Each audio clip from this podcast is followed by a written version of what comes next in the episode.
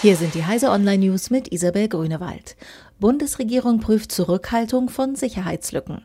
Die Bundesregierung plant angeblich, das Wissen über Zero-Day-Exploits nicht zwangsläufig mit den betroffenen Unternehmen zu teilen.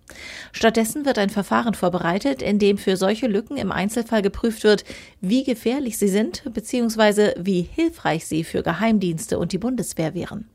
Zero-Day-Exploits sind Sicherheitslücken in Produkten, die deren Hersteller unbekannt sind, für die also keine Patches hergestellt werden können und denen Nutzer somit meist hilflos gegenüberstehen. US-Marktforschungsunternehmen Forrester erwischt Hacker in flagranti.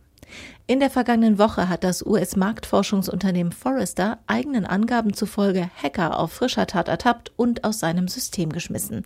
Dabei haben die unbekannten Eindringlinge für Kunden angefertigte Forschungsberichte erbeutet.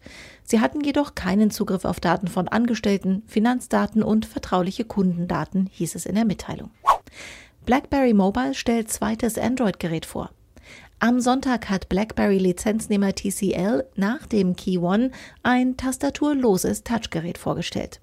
Das BlackBerry Motion hat einen 5,5 Zoll IPS-Bildschirm mit Full HD-Auflösung und läuft unter Android 7.1.